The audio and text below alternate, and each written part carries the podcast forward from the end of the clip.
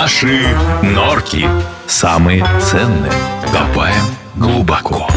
Здравствуйте, дорогие друзья! В эфире рубрика «Наши норки». Меня зовут Юлия Марюкина, и мы продолжаем серию диалогов с руководителями крупнейших российских IT-компаний о самом ценном активе любого бизнеса, о сотрудниках, о том, как же мотивировать команду. И сегодня мы разговариваем об этом с Игорем Кравченко, директором регионального бизнеса компании Softline. Игорь, привет. Юля, привет. Здравствуйте все, кто нас слышит. Всего 12 дней осталось до Нового года. Хочу тебя спросить, как настроение, как оно вот чувствуется уже? Колокольчики звенят? Ты знаешь, я какое-то время назад решил, что я очень хочу украсить кабинет. Даже принес гирлянду, но не успел этого сделать. Ну, наверное, настроение новогоднее я еще себе не создал, но вообще вокруг, если посмотреть, елочки, украшения, праздничные фонари на улицах. Наверное, да, наверное, уже есть.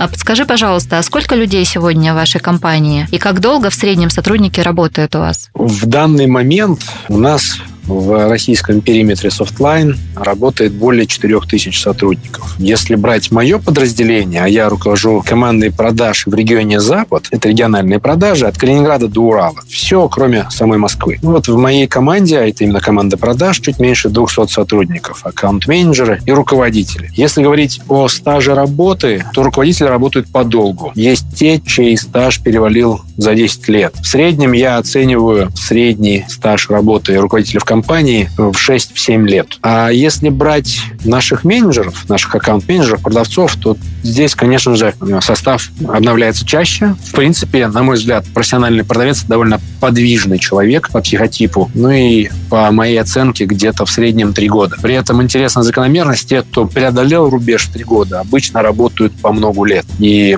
ротация происходит среди сотрудников со стажем до двух лет в основном. Скажи, пожалуйста, а есть какая-то зависимость э, сотрудников сотрудник в регионе, сотрудник э, в Москве э, по продолжительности работы? Кто более привержен работать на одном месте дольше? Ты знаешь, я понял вопрос. Я точно не отвечу, потому что отвечаю за региональный бизнес и скорость обновления штата в московских подразделениях. У нас три этих управления продаж, Федеральный центр продаж, Enterprise Commercial и по работе с органами госвласти. Я точно не знаю. Скажу за регионы, у нас есть сотрудники, которые стремятся переехать западнее, начать работать в Москве, либо вот последние годы таким магнитом стал Питер. В Санкт-Петербург многие переезжают. И это влияет на ротацию кадров. Но зависимость между ты знаешь, скорее это зависит от самих людей и от возможности выбора. Есть города, где мы бесспорно лучший работодатель, а есть города, где выбор большой, и люди, особенно продавцы, стремятся подыскивать что-то для себя. А скажи, пожалуйста, э, ты руководитель большой команды и, более того, территориально сильно распределенной команды. А что ты делаешь для того, чтобы всегда держать свою команду на драйве, чтобы они с горящими глазами э, делали бизнес? Фильм вспоминается да, мощная харизма лидера. Джуманджи, новый уровень, там один из героев, да, Скалы Джонсона. Мне мой сын, да, цитировал недавно именно этот момент. Ну вот, да. Шучу, конечно. Я рассчитываю, что не без этого, но я отвечу, наверное, в двух пунктах. Что побуждает вообще людей двигаться и что побуждает следовать за мной, это будет второй, наверное, пункт. Так вот, я бы хотел верить и, наверное, исходя из опыта общения с командой, с сотрудниками, я понимаю, что в первую очередь цели компании. Цели Softline, их масштаб, согласие с этими целями, попадание целей команды или компании в какую-то часть личных целей жизненных. Вот это. Какие-то игры, соревновательский дух побуждает. Наверное, возможность принимать решения и делать это самостоятельно, а не по инструкции, знаешь, по самоопределению. Ну и, конечно же, подтверждение. Много подтверждений успехом. Иногда это называют похвалой, но мне больше нравится слово подтверждение, когда человек говорит о том, какое он решение принял, достигает, реализует его, достигает цели и получает подтверждение от группы или от своего руководителя. В том числе в виде премий. Это тоже неплохо мотивирует, на мой взгляд. Для руководителей, кстати, надо, наверное, вспомнить программу долгосрочной мотивации. У нас есть такая. Тоже немаловажный фактор, побуждающий действовать. А теперь вот вторая часть ответа. Это там, где следовать за мной. А прежде чем ты начнешь вторую часть ответа отзвучивать, скажи, пожалуйста, у меня есть дополнительный вопрос к первым. Давай. Первой. А компания Softline работает над тем, чтобы двигать сотрудников по карьерной лестнице, или нет такой задачи, кто как-то, кто проявит себя, кто вырвет, вырвется сам вперед, тот и молодец. А программы по продвижению есть Ты знаешь, или нет? я она? отвечу, наверное, наверное, словами известного эксперта в этой области. Это Патти Маккорд, бывший HR-директор Netflix. Она в своей книге сказала, что вообще-то вопрос или задача развития сотрудника – это задача сотрудника. Но в компании Softline есть, естественно, карьерные треки. Как вертикальные, так и э, горизонтальный, либо диагональный рост. Поясню, о чем речь. Ну, вертикальный, понятно, из линейного сотрудника по управленческой лестнице вверх. Я, например, наверное, могу себя отнести к примеру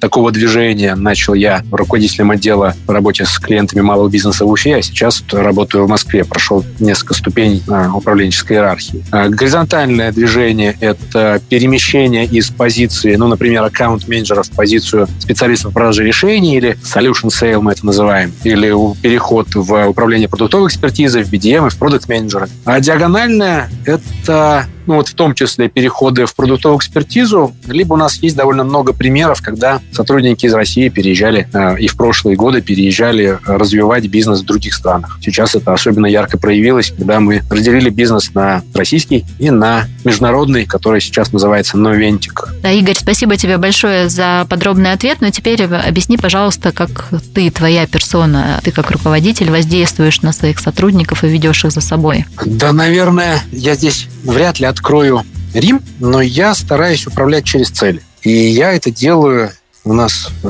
в рамках ритма бизнеса, э, ритма, которым, с помощью которого мы управляем развитием нашего бизнеса, это серия мероприятий, э, взаимосвязанных и направленных на реализацию стратегии. Так вот, у нас в рамках ритма бизнеса есть встреча один на один. И на этих встречах я, как руководитель, выступаю в том числе и как, ну, наверное, ментор, как наставник для сотрудников своих, в том числе для руководителей, которые работают в моей команде. А здесь, наверное, стоит внести ясность. У нас есть руководители линейные, руководители отделов продаж и руководители групп. Есть руководители департаментов, по сути, директора по продажам. Есть вертикальные директора, и они отвечают за те или иные сегменты клиентской аудитории, и территориальные, отвечающие за территории. В регионе Запад есть четыре территории. Это Волга, это северо-запад, центр и юг. Есть три территориальных директора и три вертикальных. Так вот, всякий раз, когда мы встречаемся с э, руководителями из моей команды, ну, в принципе, я, наверное, выясняю, а понимает ли сотрудник цели и стратегию компании. Если есть какое-то непонимание или вопросы, мы его проясняем, тем самым цели становятся ближе. Ну и затем мы вместе в рамках наших встреч согласовываем цели группы под названием Softline и цели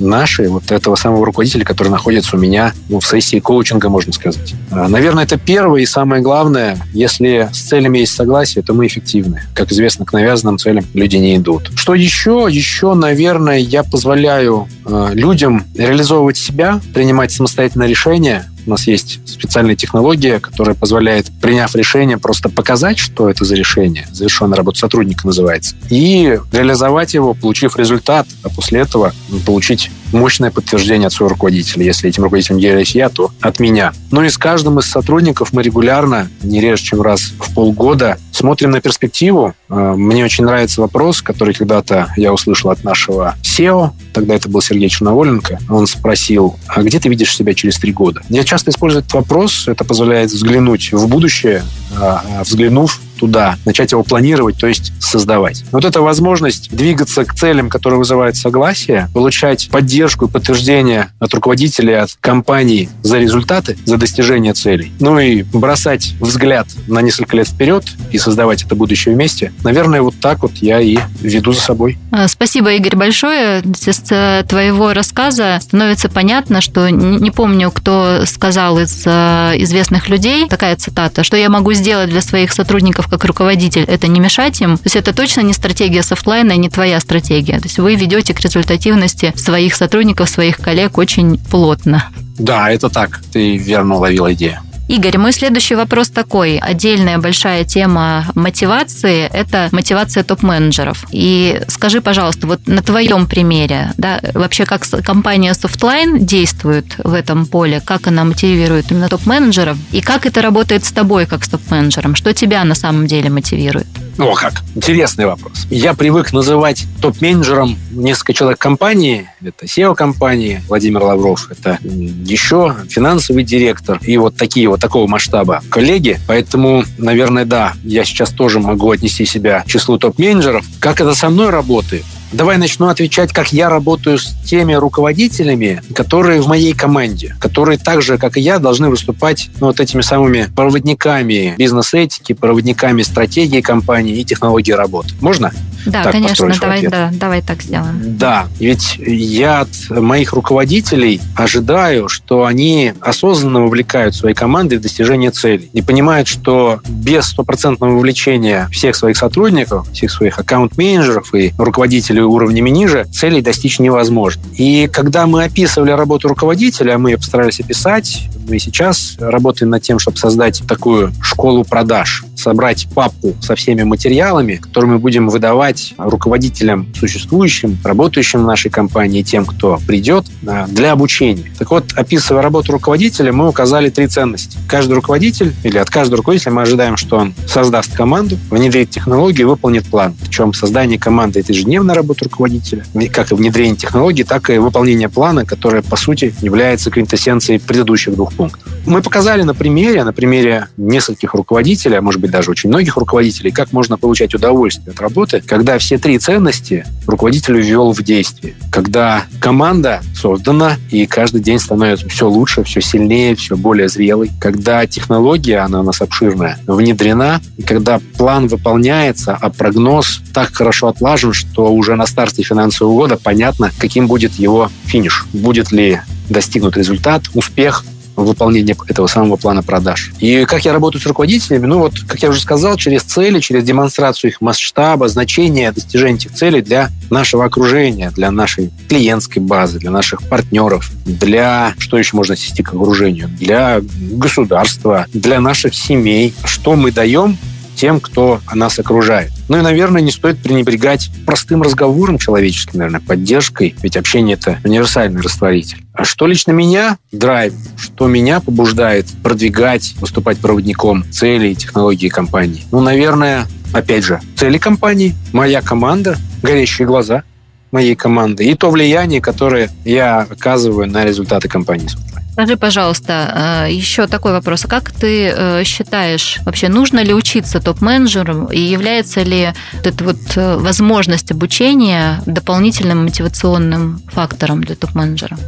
Отвечу за себя. Я учусь всю жизнь. Наверное, одним из факторов моей эффективности, я считаю, что я достаточно эффективный сотрудник компании Softline, является умение учиться. Я это научился когда-то, еще в школе, развил это умение на курсах в ВУЗе, в, ВУЗе, в первом и во втором. И, и вот сейчас я учусь. Я учусь каждый день, учусь у внешних тренеров, учусь у своих руководителей, нахожу наставников, учусь по бизнес-книгам. Поэтому я уверен, для любого руководителя, а тем более для топ-менеджера, важно постоянно учиться. Игорь, а дай совет, э, вот твой топ-3, чему нужно учиться топ-менеджеру в первую очередь? Скажу про сегодняшний день. Сегодня важно уметь подняться над игрой и бросить стратегический взгляд, который позволит увидеть возможности в среднесрочной и долгосрочной перспективе. Это первое, стратегическое видение. Второе, важно уметь справляться со сложностями в текущем моменте, их масса. Столько барьеров и новых вызовов, которые мы в этом году встретили, мы столько не планировали.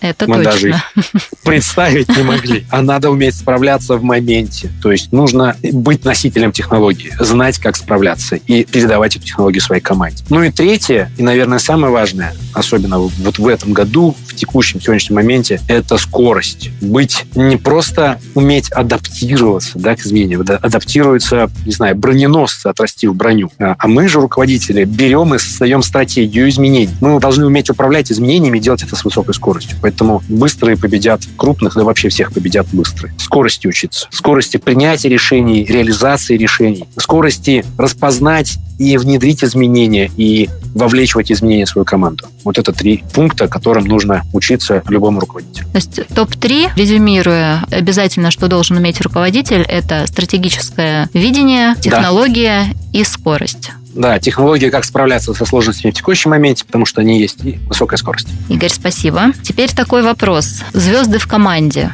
Да. Вот можно сказать, что каждый руководитель да в первую очередь занимается тем, что кропотливо ищет и набирает свою команду звезд, а, которые приведут компанию к успеху. Но с другой стороны, работать со звездами непросто. Мотивировать их гораздо сложнее. Их нужно обеспечивать а, интересными задачами, чтобы они не заскучали. Да, и всегда оставаться для, на рынке самым интересным работодателем для них, потому что мы понимаем, что за звездами всегда ведется охота за головами. Вот а скажи, пожалуйста, О, да. какой у тебя подход? Растить звезд изнутри, чтобы они были изначально лояльны компании? Или э, вы охотно берете сильных игроков с рынка и дальше работаете над тем, чтобы быть для них самым интересным работодателем? Классный вопрос. На мой взгляд, ну, вот эта самая работа со звездами – это один из стандартных управленческих кейсов. Конечно же, здорово привлечь звезду э, извне, с внешнего рынка. Еще круче, когда тебе как руководителю удалось создать, в моем случае, продавца-звезду, или если я повыше в управленческой, на управленческой лестнице, то руководителя звезду, потому что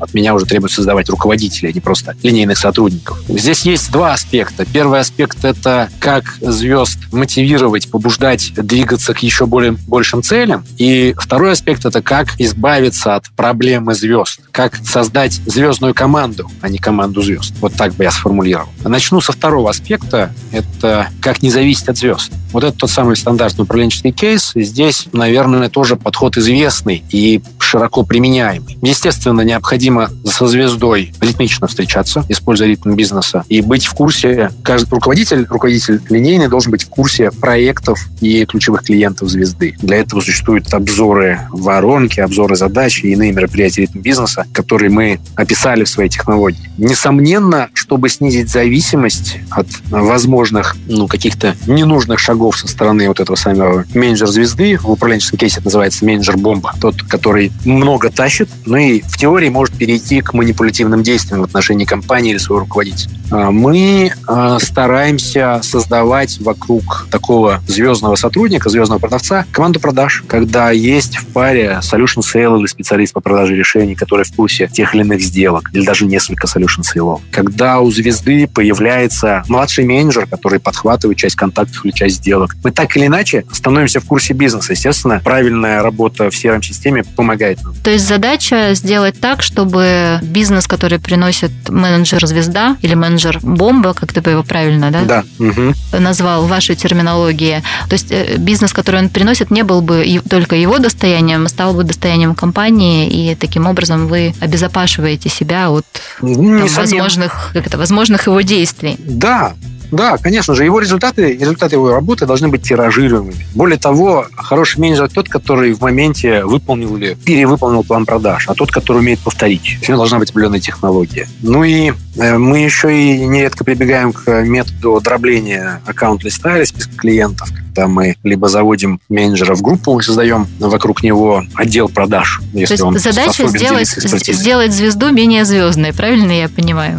Не так. Вовлечь его в новую игру, помочь ему перейти на новый уровень игры, когда он уже отвечает не только за результаты личных действий, но и каким-то образом, э, взяв большую ответственность и, соответственно, большее вознаграждение за это, отвечает за группу хотя бы одного-двух человек. Понятно, спасибо большое. Игорь, скажи, пожалуйста, такой вопрос. В твоей практике как руководителя был ли сотрудник или сотрудники, с которым, ну, не хотелось бы применять слово, которого ты боялся, но вот очень ценный сотрудник, которому тебе было прям очень тяжело. Классный результат, э, отлично работает, отличный бизнес, но вот э, либо в личном отношении, либо вот как взаимоотношения руководитель-сотрудник, да, ну, не строится. Были такие А, я понял. случаи? Ты знаешь, наверное, так, чтобы не строились отношения, такого не было. Я все-таки вот повторю еще раз, общение универсальный растворитель. И я понимаю, я когда-то это изучил и э, неплохо применяю, на мой взгляд, неплохо, это моя личная оценка. Простите меня, если это звучит нескромно, но я применяю определенную технологию общения с э,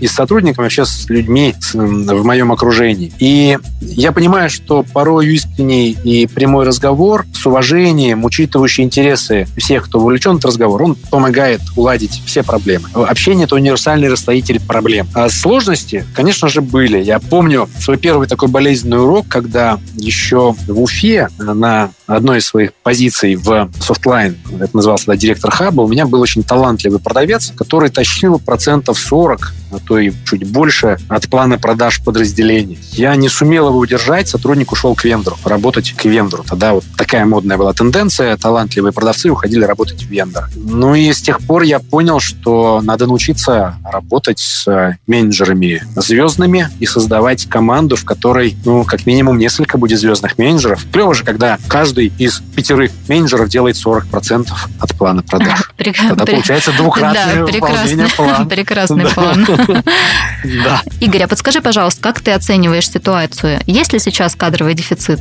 на рынке? Или наоборот, э, возникло перенасыщение в связи с последними событиями и как это борьба за место в э, хорошей компании? Если да, если есть э, такая тенденция, то в каких направлениях? Да, я отвечу. Ну, перенасыщения точно не вижу. Возможно, мы очень скрупулезно подходим к подбору и, ну, наверное, как и любой другой работодатель, мечтаем, чтобы у нас работали лучшие, лучшие продавцы в моем случае, лучшие инженеры, архитекторы в случае с департаментом производства и тому подобное. Поэтому я скорее соглашусь с тем, что есть кадровый дефицит. Дефицит действительно сильных игроков, и поэтому воронка кандидатов, когда мы занимаемся ее наполнением, мы подходим к подбору точно так же, как и к продажам, через воронку, она не заполнена полностью. Нам приходится даже порою снижать планку требований, чтобы обеспечить ну, хотя бы три очных собеседования в неделю, чтобы отобрать нужного нам стоящего, сильного кандидата. Поэтому скорее кадровый дефицит, и он во всех подразделениях. Сильных людей не хватает. Скажи, пожалуйста, а вы вы работаете, с, скажем так, со вчерашними студентами? Вы, есть у вас целенаправленная программа по выращиванию молодых кадров? Вот нет у нас такой программы, и с вузами мы не работаем, и студентов вчерашних, наверное, в своем составе не видим, а если видим, то где-то на начальных должностях, либо младших менеджеров в отделе, в отделах SMB, эм ну, либо даже вот не в продажах, а где-то, где они могли бы просто, ну, не знаю, просолиться, прочувствовать дух Softline, поработать работать системными администраторами, специалистами в каких-то ну, других подразделениях, где объем задач более фокусный, задач меньше, и в них можно быстрее развитие получить. Свою команду ты берешь только готовых профессионалов? Нет, э, готовых профессионалов в продажах у нас тоже нет, потому что нет таких вузов или среднеспециальных учебных заведений, где учили бы продажам или управлению продаж. Мы их создаем сами, но мы берем э, ребят э, хотя бы с каким-то опытом продаж, особенно в подразделении, которое называется у нас вертикаль по работе с ключевыми заказчиками или Enterprise Commercial, если, есть, если брать англоязычный аналог наименования. Мы хотели бы, чтобы у таких людей был опыт больших сделок, хотя бы какой-то опыт общения с лицами, принимающими решения, с высокопоставленными сотрудниками в потенциальных заказчиках. Опыт нужен. Тогда такой вопрос. Э, компания Softline – это отличный пример компании с очень сильными корпоративными традициями. А скажи, пожалуйста, Спасибо. что в этом году, если поменялось ли, и что, если поменялось? Есть какие-то традиции, с которыми вас, вам пришлось расстаться? И есть ли что-то новое, что появилось только в этом году? Ты знаешь, если расставаться, то не с традициями, а с какими-то привычками, которые мешают быть эффективным. Теми привычками, которые мешали нам достигать целей и до известных событий, а сейчас, в принципе, являются губительными для бизнеса. А традиции, я считаю, что традиции – это то, за что, наоборот, нужно держаться и их развивать. Пример приведу, чтобы было понятно. Мы во время пандемии ввели горячую линию для сотрудников. И каждую неделю, когда накал страстей спал, то раз в две недели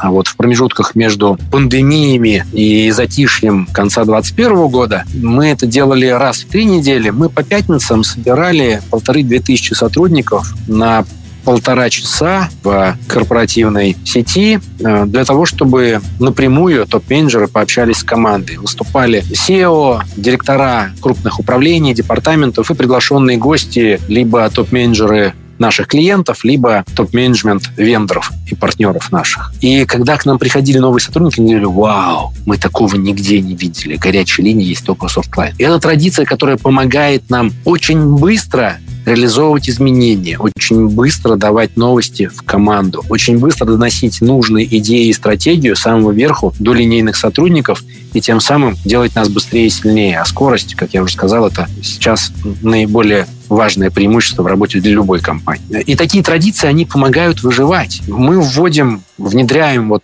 как, как добиться того, чтобы боевой дух не падал? Мы внедряем, не знаю, утро хороших новостей, когда просим наших руководителей начинать планерки или встречу с командой по утрам с обмена хорошими новостями. Невзначай. Не как специально, а как будто бы ну, вот, вполне естественно. И эти традиции помогают уживать. А избавляться нужно от медлительности, от э, забюрократизированности, от формального подхода. Это вот те самые привычки, которые когда-то сформировались. Ну, наверное, корпорации этим страдают. А большой бизнес, его можно называть корпорацией. И вот такие привычки, они, они скорее тащат на дно, это балласт. Вот от них нужно избавляться. Игорь, спасибо большое, что поделился интересный, интересный опыт. Наши норки самые ценные. Копаем глубоко.